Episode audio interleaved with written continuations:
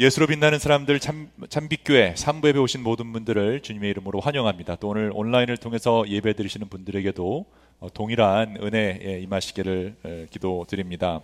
어, 성령에 매여 복음을 살아가는 그리스도인들의 모습이 구체적으로 어떻게 하는지 에베소스를 통해 같이 배우고 있습니다. 특히 포스트 팬데믹 시대를 살아가는 우리들에게 그리스도 안에서 우리가 누릴 수 있는 어, 하늘에 속한 모든 그 복이 무엇인지 또 어떻게 누려야 하는지 또 그 복에 대한 책임은 무엇인지에 대해서 우리 같이 보고 있습니다. 제 바램은 어, 바로 이 예배소설을 통해서 우리 교회가 더 건강해지고 하나님 보시기에 합당하며 또 여러분들은 하나님을 향한 그 열정이 다시 살아나서 각자에게 주신 그 사명대로 하나님 나라를 더 확장하는 일에 올린하는 어, 여러분 되시게 하는 것이 제 목표입니다. 어, 지난주 에베소 첫 번째 시간에는요 바울의 인사말을 통해 평화를 누리는 방법을 보았는데요 우리가 이 땅에서 평화를 누리는 방법 어, 이리 때 같이 확 달려드는 어, 그 상황에서 우리가 평화를 누릴 수 있는 방법은 성령에 매어 예수님을 시인하는 것이다. 그러니까 첫 번째 우리의 스텝은 예수님을 향한 고백이라는 것을 보았죠. 인생의 비포장도로를 달리고 있는 상황에서 덜컹거릴 수 있고 팔홀이 있을 수 있습니다. 그런 두려운 상황에서 평화를 누릴 수 있는 방법은 무조건 예수님 시인하는 거예요. 주는 그리스도시요 살아계신 하나님의 아버지시나이다. 어, 아들이나이다. 아버지 아니죠. 큰일 날 뻔했네요. 이단 될 뻔했어요. 결국 이 믿음만이 어, 나를 물어 뜯으려고 달려드는 이리때 앞에서 느긋하게 웃을 수 있는 어, 예수의 은혜를 입는 사람들의 평화라는 것을 보았습니다. 여러분 지난 한 주 동안에 그런 고백 많이 하셨습니까? 어려운 일이 일어날 때마다 힘든 일이 닥칠 때마다 주는 그리스도시요 살아계신 하나님의 아들이다라는 고백 이 고백으로 우리의 평화가 시작된다. 라는 사실 잊지 마시기 바랍니다. 오늘은 어, 이런 신앙 고백을 할 수 있는 사람들만이 누릴 수 있는 신령한 복에 대해서 같이 하나님 말씀을 보려고 하는데요. 오늘 이 말씀을 준비하면서 특별히 하나님이 주신 마, 어, 음은 오늘 말씀은 특별히 어, 뜻밖의 어떤 암으로 또 질병으로 낙심되고 힘든 어, 그런 치료를 항암 치료를 견디셔야 하는 환자분들에게 또 그 환자분을 간호하시는 가족분들에게 꼭 필요한 우려의 말씀이 되시기를 어, 한번 기대해 봅니다. 여러분 복하면 어, 떤 것이 떠오르십니까? 동양 문화권에서는 이 복이라는 한자가 굉장히 특별히 여겨지죠. 특히 한국은요 새해가 되면 뭘 많이 받으라라고 인사를 꼭 하죠. 어, 새해 인사를 할 때 새해 복 많이 받으세요 이렇게 인사를 합니다. 근데 참 이상한 것은요 새해 복 많이 받으세요라고 말하면서 부모님에게 어른들에게 절을 하면 그 대가로 이거를 꼭 줍니다. 뭘 주죠? 어, 속꼬리 세트를 주시나요? 아니죠. 어, 어떤 뭐 사탕을 주시나요? 그렇지 않죠. 돈을 주십니다. 세뱃돈. 어, 그러니까 우리는 아주 어렸을 때부터 이상하게 말을 하지 못하고 절도 제대로 하지 못하는 그런 아마 아이를 낳아서 부모님과 새해를 지내보신 분들은 다 아실 거예요. 그 어린아이 부모님에게 세배시키고 어, 결국 세뱃돈을 받는 어, 그런 일을 우리가 어렸을 때부터 배우게 되었습니다. 그래서 새해 복 많이 받으세요는 결국 돈으로 연결된다는 걸 배웠는데 그래서 새해 복 많이 받으세요의 결과가 돈이라는 걸 우리가 어렸을 때부터 어, 인지합니다. 그럴 바에는 아예 어, 새해 복보다는 새해 돈 많이 받으세요라든지 아니면 새해 돈 많이 주세요 이렇게 하는 게 더 솔직한 표현이 아닐까 생각합니다. 이 땅을 살아가는 우리들에게 돈은 부정할 수 없는 복의 상징이 되어 버렸습니다. 어, 자본주의 세상에서 돈만한 복은 없어 보이기 때문입니다. 사실 자본주의뿐만이 아니라 요즘은 뭐 인간이 모여 사는 모든 곳에서는 어떤 사상과 어, 정치적 시스템에 상관없이 돈이 많은 것을 복이 많은 것이라 여깁니다.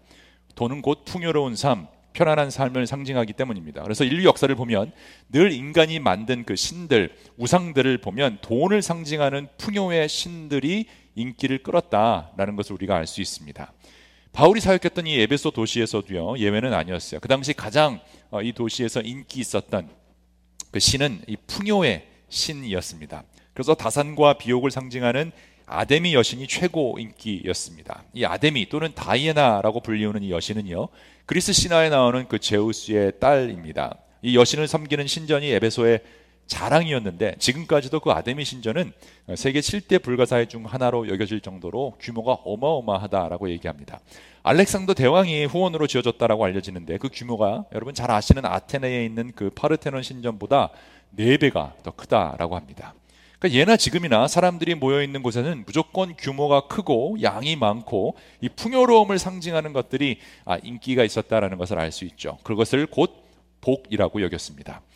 사실 이 규모나 풍요로움 자체를 죄악시해서는 안 됩니다. 어마어마하게 큰 규모나 풍요로움의 아름다움은 온 우주를 만드신 이 창조주 하나님으로부터 나오기 때문입니다. 그러니까 우리는 어마어마한 어떤 자연 경관이나 또 아주 풍성한 열매들을 바라볼 때 그것에 대한 어떤 경외로움, 아름다움을 느끼는 이유는 바로 하나님의 크신 때문입니다. 어, 그래서 이 아름다움을 경험하는 것, 풍성함과 크심의 아름다움을 경험하는 것을 어, 비성경적이라고 말할 수 없습니다. 그러니까 큰 게 뭐든지 다 나쁘다라고 말할 수는 없습니다. 문제는 그런 큰 것들을 바라볼 때 그 큰 것을 만드신 하나님을 바라보지 못하고 어, 오직 그것에서 시간을 뺏겨서 하나님을 어, 못 보는 것이 문제이죠. 그래서 그 물질의 풍요로움만 추구하는 삶의 방식이 문제입니다. 주님 안에 살면서 하늘에 속한 온갖 신령한 복을 경험하기보다 세상 시스템 안에 있으면서 이 땅에 속한 어, 온갖 풍요로움만 경험하려는 태도가 결국 육신의 욕망을 추구하는 죄의 유혹입니다. 아담의 신전보다 말도 안 되게 더 크고 풍요로운 어, 그런 온 우주적인 신비로움, 어, 그 아름다움이 창조주 하나님에게 있는데 인간이 만든 어떤 건물이나 인간이 만든 어, 어떤 큰 규모의 것을 보고 그것에만 감탄한다. 그것만 추구한다는 것은 굉장히 어리석은 삶의 방향일 것입니다. 여러분은 어떠십니까? 여러분은 어떤 크기에 놀라시고 감탄하십니까? 어떤 삶을 추구하십니까? 열심히 일해서 돈을 벌려는 이유가 무엇입니까? 그렇게 자녀들을 좋은 학군에서 좋은 공부를 시켜서 어, 뭘 하기 위해서 어, 그런 것을 하고 계십니까? 어, 고작 아데미 신상에 절하고 아데미 신전 사이즈의 규모를 만들기 위함입니까? 아니면 온 우주를 만드신 하나님께 속한 어, 그 삶을 추구하기 위해 여러분이 그렇게 열심히 또 자녀들을 키우고 계십니까? 우리 주 예수 그리스도의 은혜와 평화로 인사를 한 바울은요, 바로 이 고민을 하고 있었던 아담이라는 풍요의 여신이 사람들의 삶을 지배하고 있었던 그 에베소 사람들을 향해 하늘에 속한 온갖 신령한 복, 진짜 큰 복이 무엇인지를 이렇게 설명합니다. 우리 주 예수 그리스도의 아버지이신 하나님을 찬양합시다. 하나님께서는 그리스도 안에서 하늘에 속한 온갖 신령한 복을 우리에게 예, 주셨습니다. 오늘 본문에서 가장 중요한 표현은요, 그리스도 안에서라는 뜻입니다. 그리스도 안에서 또는 그리스도를 통해서라는 표현이 아홉 번 이 짧은 본문에 반복이 예, 되고 있습니다. in Christ라는 이 말이 주는 놀라운 신비로움과 비밀과 능력이 있는데 예수를 믿는 사람은 그리스도 안에 존재함으로 그 존재가 결코 우연이 아님을 보여주고 있고요. 그 사이즈가 얼마나 커야 되는지도 보여주고 있습니다. 우리는요, 그냥 생겨난 사람들이 아닙니다. 우리는 무의미하지 않습니다. 그리스도 예수가 하나님 아버지 뜻 안에 있는 것이라면 그리스도 안에 있는 우리들도 하나님 뜻 안에 있습니다. 그러므로 우리 삶에서 일어나는 모든 일들, 지금 여러분 삶에서 일어나는 갖가지 그 일들은 결국 하나님의 계획 아래, 허락 아래 일어났다라고 우리가 믿을 수 있기 때문이죠. 지금 여러분의 삶에 일어나는 모든 일에는 이유가 있습니다. 그게 좋아 보이던 그렇지 않던 힘들던 그렇지 않던 하나님의 계획이 있기 때문에 허락하셨다라는 것을 믿는 것이 그리스도인들의 믿음입니다. 여러분 정말 그렇게 믿으십니까? 이런 믿음에 대한 확신은요. 그리스도 안에 있는 사람들에게만 나올 수 있는 특권입니다. 바로 그 이유가 예수님 때문인데요. 이미 그리스도를 통해 보여주신 하나님의 사랑과 돌봄이 고스란히 그리스도 안에 머물고 있는 우리들에게도 적용이 되기 때문입니다. 하나님이 이 땅에 예수 그리스도로 오신 이유가 하늘에 계신 우리 아버지가 어떻게 그 자녀를 돌보시고 사랑하는지를 보여주기 위함입니다. 그러므로 우리가 성경을 통해 예수님의 삶을 보고 있으면 우리의 삶도 결국 하나님 그리스도 예수 안에서 거하게 된다면 어떤 잘못된 방향으로 흘러간다 해도 걱정할 필요가 없는 것입니다. 여러분 지금 바울은요. 감옥에 투옥되어 있는 상황이고요. 어, 온몸이 사슬로 묶여 있는 상황에서 편지를 쓰고 있습니다. 그런 상황에서도 바울은 그리스도 안에 있는 나는 이미 예수님 때문에 믿을 수 없을 만큼 큰 복을 받았다라고 감탄하면서 나의 상황에 상관없이 그리스도 안에 누리고 있는 그 복들을 지금 설명하고 있습니다. 바로 그런 복들 때문에 어떤 상황에서도 감사와 감동과 감탄이 나올 수 있다라고 설명하면서 그 결과 하나님을 찬양하자라고 이야기하고 있습니다. 당연히 그렇죠. 예수를 구주로 시인한 사람들은 하늘의 온갖 좋은 복을 이미 누리고 있는 사람이기 때문입니다. 그러니까 복을 누리는 사람은 복의 결과인 찬양을 할 수 있게 되는 것입니다. 내가 찬양을 함으로 복을 받는 게 아니라 내가 예배를 드림으로 어떤 위로를 받는 것이 아니라 이미 하늘에 속한 신령한 복을 받았기 때문에 찬양한다는 거예요. 여러분 이 순서가 바뀌면 안 됩니다. 많은 경우 우리가 헷갈려 해요. 우리가 예배를 잘 드려야 어, 기도를 열심히 해야 어, 찬양을 뜨겁게 해야 복을 받을, 받을 것이다. 헌금을 많이 해야 복을 받을 것이다. 선한 일을 많이 해야 복을 받을 것이다. 착각을 합니다. 근데 그렇지 않다라는 거예요. 우리는 이미 복을 받았고 이미 온갖 좋은 것을 다 경험했기 때문에 하나님을 찬양하고 예배하고 헌금하고 나아가는 것이지 이 반대가 될 수 없다라고 이야기합니다. 그래서 하나님의 백성들에게는 얼마나 예배를 잘 드리거나 얼마나 기도를 많이 하거나 이런 게 별로 중요하지 않아요. 그것보다도 훨씬 중요한 것은 모든 상황 속에서 하나님께 감사할 수 있는 그 태도입니다. 하나님이 우리에게 원하시는 삶의 태도는 그러므로 우리가 뭘 하는 그런 모습이기보다도 하나님이 주신 그 은혜에 반응하는 삶, 어떻게 반응해야 될까요? 감사와 감동과 감탄으로 반응해야 된다라는 거죠. 은혜를 받기 위한 삶이 아니라 이미 받은 은혜에 반응하는 삶. 그러니까 하나님이 액션이 있으면 우리는 그 하나님의 액션에 리액션을 보여주는 사람들이라는 것입니다. 온 세상을 창조하시고 나를 만드시고 어떻게 해서든지 하나님을 경험해 주시기 위해 애쓰시고 예수 그리스도를 통해 구원해 주심으로 나를 이 자리까지 인도해 주신 그 하나님의 애쓰심에 우리는 That's awesome이라고 리액션을 보여주는 것 이것이 신앙인의 진정한 모습이라는 것이죠. 이런 감탄의 순간이 가장 빛나는 어, 순간들이 있습니다. 물론 내가 하는 일이 잘 되고 어, 성공하고 승승장구하고 많은 사람들을 살리는 선한 일을 통해서도 그런 빛이 빛날 수 있지만 예수님의 고난을 같이 경험하면서 예수님처럼 그 고난을 묵묵히 감당할 때 사실은 이 리액션의 빛이 더 빛나는 법입니다. 예상치 못했던 질병으로 어, 암 판정을 받고 사고로 육체적인 고통과 함께 정신적인 두려움 속에 처한 상황에서도 예수님을 향한 감사와 하나님을 향한 감동과 성령님을 통한 감탄이 계속 흘러나올 때 하나님께 올려지는 가장 아름다고 아름답고 빛나는 어, 그런 찬양이 울려 퍼지는 겁니다. 왜냐하면 하나님 아버지는 이미 예수님을 통해 그 괴로움 속에서 내 뜻대로 마옵시고 오직 아버지의 뜻이 이루어지기를 원하나이다라는 기도가 얼마나 힘든 기도인지를 알고 계시기 때문이에요. 그러니까 즐거워서 드리는 찬양도 물론 하나님이 즐겁게 받으시지만 괴로움 속에서 내가 억지로 울면서 그럼에도 불구하고 하나님, 하나님 뜻이 이루어지기를 바랍니다라고 하는 기도는 하나님의 심령을 울리는 예수 그리스도를 통해서 느껴지는 놀라운 감동을 하나님에게 일으킨다는 거예요. 내가 건강하고 잘 될 때 나오는 기도와 찬양보다 고난 가운데 나오는 찬양이 그래서 더 빛나는 법입니다. 예수로 빛나는 사람들의 진가는 그래서 예수님처럼 고난 받을 때 드러나게 되어 있습니다. 어쩌면 어, 여러분 가운데 그 진가를 발휘해야 되는 상황 속에 계신 분들도 있으리라 생각됩니다. 힘든 일들, 고통스러운 일들, 여러 가지 괴로운 일들 가운데 선택은 여러분 것이에요. 액션은 이미 일어났는데 그 리액션을 어떻게 할 것인가? 그건 여러분에게 달려 있습니다. 고난과 고통 가운데 하나님께 감사하고 감동하며 감탄할 수 있는 사람이 예수 그리스도 안에 있는 그릇이 큰 사람들이라는 것이죠. 그래서 바울이요 이렇게 로마서에서 고백합니다. 다만 이뿐이 아니라 우리가 환난 중에도 유명한 말씀이죠. 즐거워하나니 이는 환난은 인내를 인내는 연단을 연단은 소망을 이루는 줄을 알미로다. Not only that, but we rejoice in our suffering. We rejoice in our suffering. 환난 중에서도 즐거워할 수 있다. 여러분 이런 근거가 이런 힘이 도대체 어디서 나오는 것일까요? 이 세상의 고난과 고통 가운데서도 이렇게 하나님을 찬양할 수 있고 I rejoice in my suffering 이라고 할 수 있는 근거는 바로 우리가 하나님의 자녀가 되었다라는 입양에 있습니다. 4절을 한번 보겠습니다. 하나님은 세상 창조 전에 그리스도 안에서 우리를 택하시고 사랑해 주셨다. 그리스도 안에서 우리를 택하셨다. 굉장히 중요한 포인트인데요. 하나님 앞에서 거룩하고 흠이 없는 사람이 되게 하셨습니다. 하나님은 하나님의 기뻐하시는 뜻을 따라 예수 그리스도를 통하여 우리를 하나님의 자녀로 삼으시기로 예정 하셨다는 거예요. 여러분, 우리는 하나님의 자녀로 태어나지 않았어요.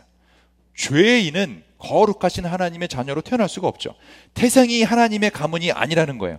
죄인은 하나님의 자녀로 절대 출생할 수 없어요. 그러나 하나님이 우리를 이처럼 사랑하사 독생자를 주심으로 누구든지 그리스도를 믿으면 그 안에 있으면 하나님의 자녀로 입양하실 것을 약속하셨다라는 거예요. 하나님이 우리를 천사로 만드실 수도 있죠. 어, 죄인인데 용서 그래. 너는 천사를 해라. 아니면 뭐 종으로 세울 수도 있어요. 천국의 문지기로 만들 수도 있고 뭐 여러 가지 다른 일을 하는 어, 하나님의 창조물로 만들 수 있는데 굳이 왜 하나님은 우리를 자녀로 삼으셨을까? 왜 입양을 하셨을까요? 그 이유는요 하나님의 그 풍성한 사랑을 이해하기 위해서 우리가 경험할 수 있는 인간의 최고의 방법이 이 가족 사랑이고 그 가족 사랑의 완성이 입양이기 때문입니다. 하나밖에 없는 아들을 희생시키면서 우리를 구원하시려는 그 사랑을 표현하신 하나님은 사랑의 완성을 위해 우리를 하나님의 자녀로 선택해 주십니다. 그리고 그래서 우리로 하여금 하나님의 사랑이 얼마나 큰 사랑이고 이게 얼마나 풍성한 사랑인지 진짜 큰 복이 바로 하나님의 자녀가 됐다는 것을 보여주게끔 경험하게끔 하셨다는 거예요. 여러분 가만히 생각해 보세요. 우리가 가정을 이루어서 느끼는 그 사랑, 가정 안에서 느끼는 사랑이 인간이 느낄 수 있는 가장 큰 사랑입니다. 태어나자마자 우리는 부모로부터 사랑을 받게끔 되어 있어요. 그 사랑을 먹고 자라서 아 이게 사랑이구나라는 것을 알게 되고요. 물론 부모의 따라서 더 큰 사랑을 받은 분들도 있고 그렇지 않은 분들도 있죠. 그러나 날 낳아주신 부모의 사랑은 그 어떤 것보다도 큰 거죠. 그 사랑을 받고 큰 남녀가 선택에 위해 언약에 위해 신랑과 신부로 남편과 아내로 만나서 가정을 이루는 것 또한 가정에서 경험할 수 있는 또 다른 놀라운 사랑의 결과입니다. 그 결과로 자녀가 태어나는 것, 또 그 자녀에게 사랑이 이어지는 것, 이것이 하나님이 인간들 사이에서 경험할 수 있게끔 만들어 놓으신 사랑의 사이클입니다. 그래서 가족의 사랑처럼 확실한 사랑은 이 땅에는 없습니다. 그런데 이런 가족의 사랑을 뛰어넘는 사랑이 바로 가족이 아닌 사람을 내 가족처럼 여기는 입양의 절차라는 거예요. 입양을 통해서 내 자녀가 아닌 다른 아이를 내 자녀처럼 사랑한다라는 게 얼마나 힘든 일이고 얼마나 무한하신 하나님의 사랑을 보여주는 것인지를 우리가 경험할 수 있게 하셨다라는 거예요. 그래서 실제적으로 여러분 가운데 입양을 하신 자녀를 입양하신 분들은 하나님의 자녀로 내가 입양됐다라는 게 얼마나 큰 사랑인지를 이해할 수 있습니다. 그러나 직접적인 입양을 하지 않았어도 하나님은 교회 공동체라는 가족을 통해 우리가 주 안에서 서로 형제 자매가 되는 놀라운 가족 그 입양의 모습을 간접적으로도 느끼게 해주셨다는 거예요. 그래서 우리 교회 공동체가 주 안에 한 가족이라고 부르는 이유, 교회 공동체가 형제 자매라고 부르는 이유, 이 이유는 바로 나랑 전혀 섞이지 피가 섞이지 않은 그 사람이 가족이 되는 그 경험을 해보기 위함이라는 것입니다. 그래서 이 세상에서 최고의 사랑은요 입양의 사랑이에요. 그리고 그 사랑의 절정은 입양 아이를 살리기 위해 하나밖에 없는 내 아들을 희생시키는 거예요. 그게 바로 십자가의 사랑이죠. 나랑 전혀 상관없는 사람을 내 자녀로 인정하고 사랑해 준다는 것처럼 하나님의 사랑을 그러므로 잘 경험할 볼 수 있는 사랑은 없다라는 것입니다. 하나님의 자녀가 되는 입양이란 하나님의 구원의 계획, 복음의 과정, 사랑의 열매가 무엇인지 맛볼 수 있는 최고의 방법입니다. 그래서 저는 여러분 모두가 그런 꿈이 있어요. 우리 교인들 모두가 자녀를 입양해 보는 경험을 하셨으면 좋겠다는 생각을 해봅니다. 부모가 없는 아이에게 부모가 되어주는 것처럼 복음을 증거할 수 있는 최선의 방법은 없다라고 저는 믿습니다. 적어도 부모가 되어줄 수 없다면 삼촌으로 이모로 고모로 멀리서라도 아이들의 친척이 되어 주시고 그것도 힘들다면 뭐 이종 사촌의 팔촌의 사돈의 할머니의 뭐 조카의 뭐 몇 촌까지 될 수 있나요? 이 모든 걸 다 끌어모아서 가족이 없는 사람들에게 가족이 되어 주는 그 일, 그런 일을 우리 교회가 해 보면 어떨까 생각해 봅니다. 그리고 이미 입양을 통해 가족이 되어주는 일을 하고 계신 분들이 계시다면 여러분 참 잘하셨습니다. 그것만큼 하나님이 흐뭇해 하시는 일도 없을 거예요. 입양은 하나님의 구원 계획이기 때문이에요. 그래서 그 하나님은 입양에 놀라운 하나님의 신비를 넣어뒀다라고 고백하고 저는 그 신비가 여러분 모두에게 전달됐으면 좋겠다라는 바람을 가져봅니다. 그래서 하나님이 하나님이 사랑하시는 아들 안에서 우리에게 거저 주신 하나님의 영광스러운 은혜를 찬미하게 하셨습니다. 우리는 이 아들 안에서 하나님의 풍성한 은혜를 따라 그의 피로 구속곧 죄 용서를 받게 되었습니다. 그리스도 안에서 미리 세우신 하나님의 기뻐하신 뜻을 따라 하나님의 신비한 뜻을 우리에게 알려주셨다. 그 신비한 뜻이 어디에 있느냐? 바로 입양에 있다. 여러분, 우리는요, 그리스도 안에서 다 입양되었습니다. 그렇죠? 하늘에 계신 우리 아버지가요, 여러분의 아버지도 되시죠? 그러면 여러분과 저는 입양 공동체가 된 것입니다. 우린 주 안에 한 가족입니다. 하나님의 자녀가 되었다는 뜻은 우리들의 모든 죄가 용서받았다라는 뜻이에요. 그래서 여러분을 보면 아 하나님 하나님의 아, 버지세요 아 용서받았네요라는 게 나와야 되고요. 저도 하나님의 에, 자녀입니다. 아 그럼 용서받았네요라는 그 증거가 된다라는 거예요. 죄인은 하나님께 나아갈 수 없기 때문이에요. 그런데 문제는 우리 계속 오늘도 죄를 짓고 있죠. 크고 작은 죄로 얼룩져 있죠.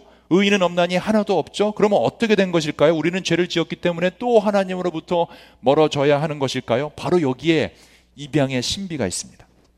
하나님은 우리를 하나님의 자녀로 삼으시기로 예정하셨고 그 아들 안에서 하나님의 풍성하신 은혜를 따라 그의 피로 구속 곧 죄의 용서를 받게 되어서 누구든지 예수를 믿는 사람들에게는 하나님의 자녀가 되는 권세, 즉 입양 통지서를 우리에게 주셨다라는 거예요. 그래서 우리는 하나님의 자녀가 됐어요. 법적으로 하나님의 아들이 되었어요. 하나님의 딸이 되었어요. 그리스도 예수 안에서 하나님의 자녀 되었음은 그러므로 절대 변하지 않는 것이요. 그 무엇도 그것을 끊을 수 없어요. 그래서 바울이 고백합니다. 넘어서 8장에서 이 세상 그 무엇도 권세자들도 그 어떤 천사도 죽음도 우리를 그리스도 예수 안에 있는 하나님의 사랑으로부터 끊을 수 없다라고 선포하죠. 한 번 아버지는 영원한 아버지라는 것을 입양 통지서를 통해 선포하신 거예요. 그래서 이 사실을 믿는 사람들은 어떻게 해서든지 나를 입양해 주신 그 아버지를 기쁘시게 하려는 노력, 리액션을 하는 사람들입니다.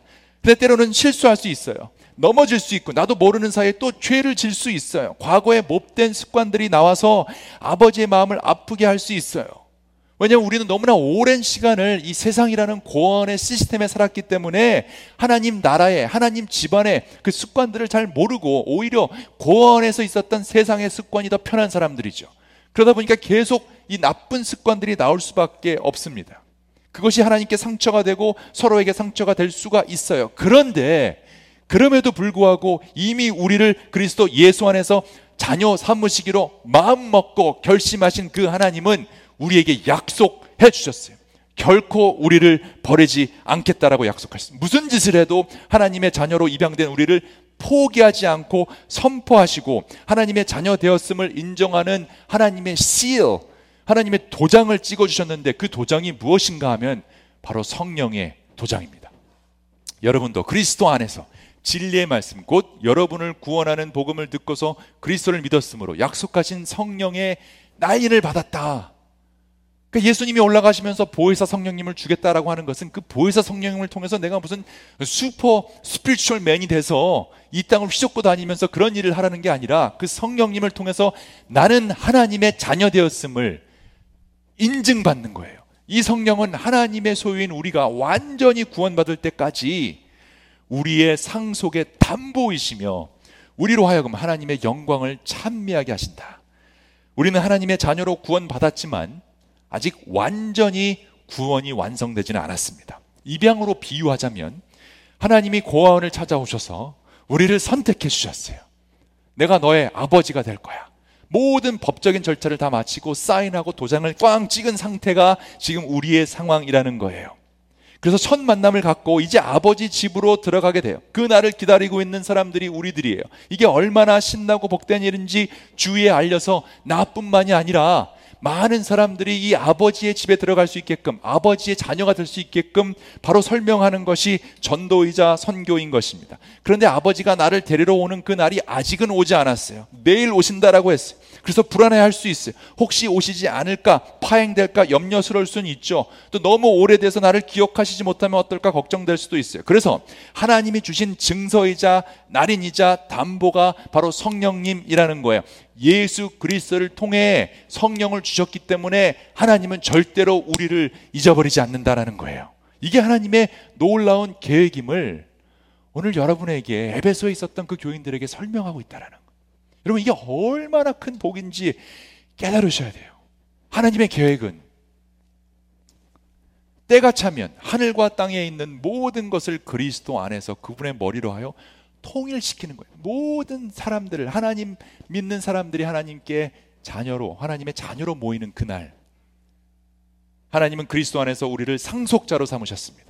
이것은 모든 것을 자기의 원하시는 뜻대로 행하시는 분의 계획에 따라 미리 정해진 일입니다. 그것은 그리스도께 맨 먼저 소망을 둔 우리로 하여금 하나님의 영광을 찬미하는 사람이 되게 하려는 것입니다. 여러분 바로 이 입양 계획이 성령님의 도장이 우리에게 가장 큰 진짜 복임을 믿으시길 바랍니다. 입양 가족 여러분, 여러분은 이 복을 받으셨습니까?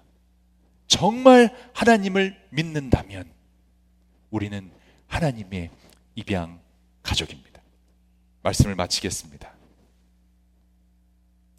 바울은요, 이 아담이라는 풍요의 복을 숭배하는 에베소 사람들에게 현재 돈이라는 풍요의 복을 추구하고 있는 많은 현대인들에게 진짜 큰 복이 무엇인지를 말해주는데 우리가 이 세상에 살면서 추구해야 할 진짜 큰 복은 바로 진짜 크신 하나님이 우리의 아버지라는 사실이에요.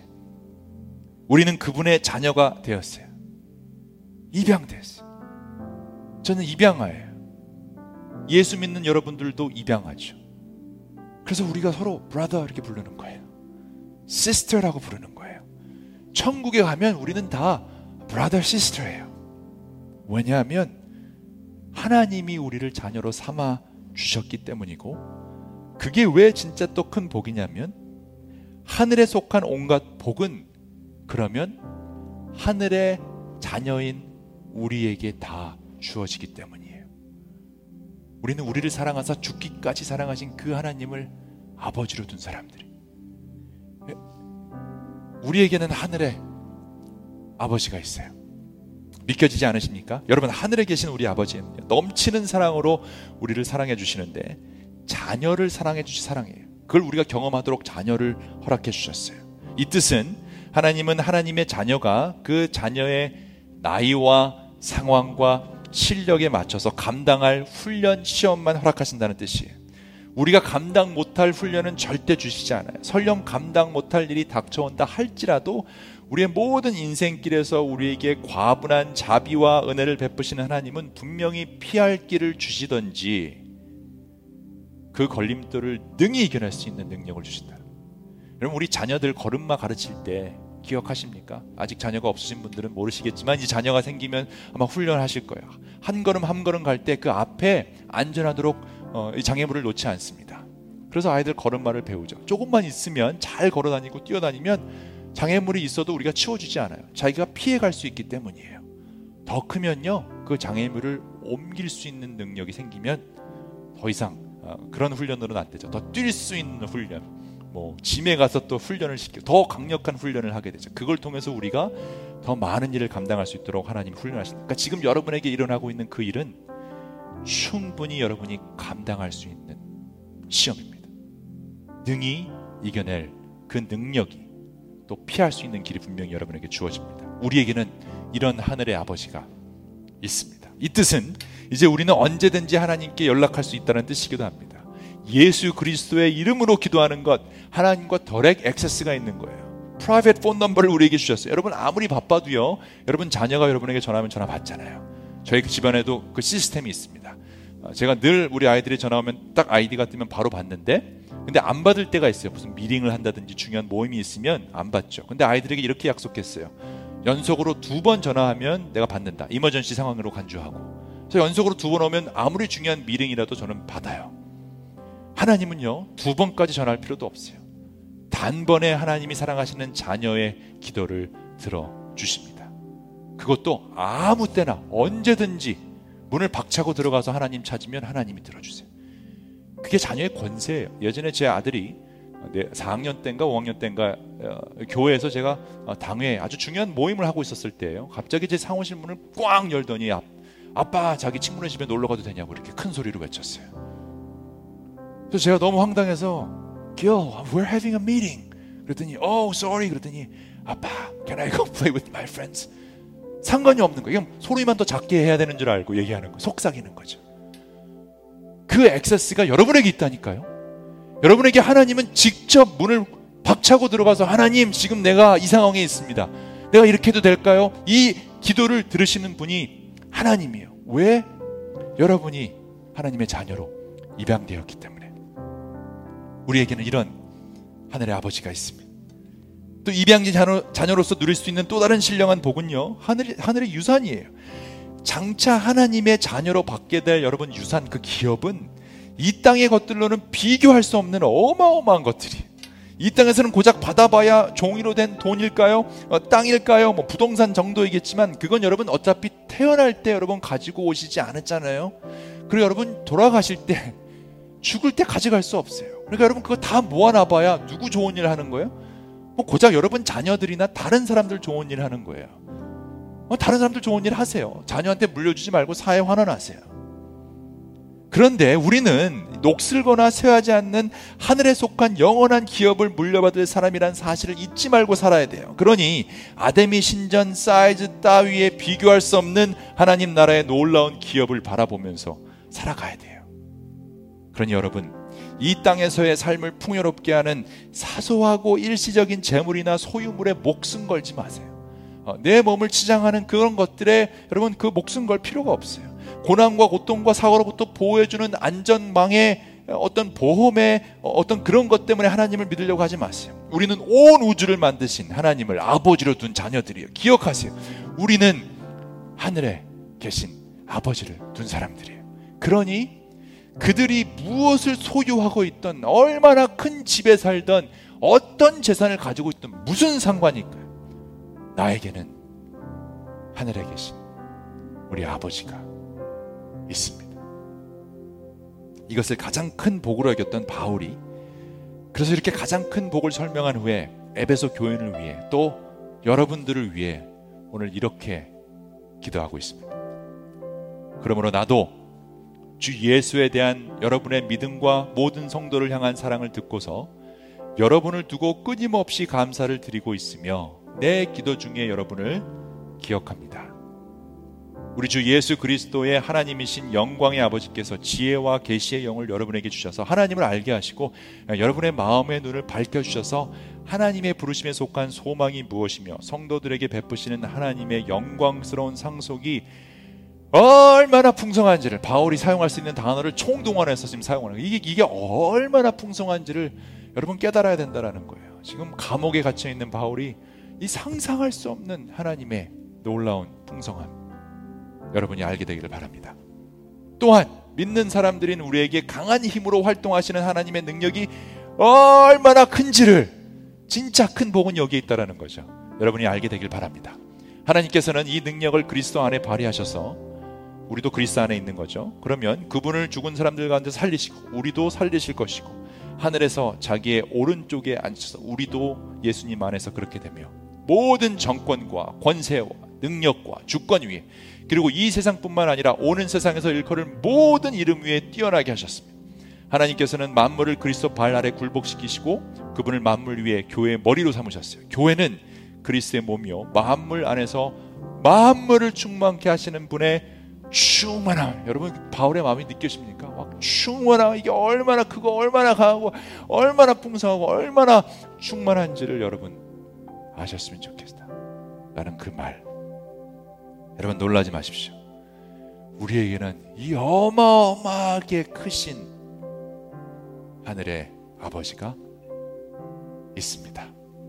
그리고 바로 그 아버지가 오늘 여러분과 저에게 특히 암으로 고생하고 계시고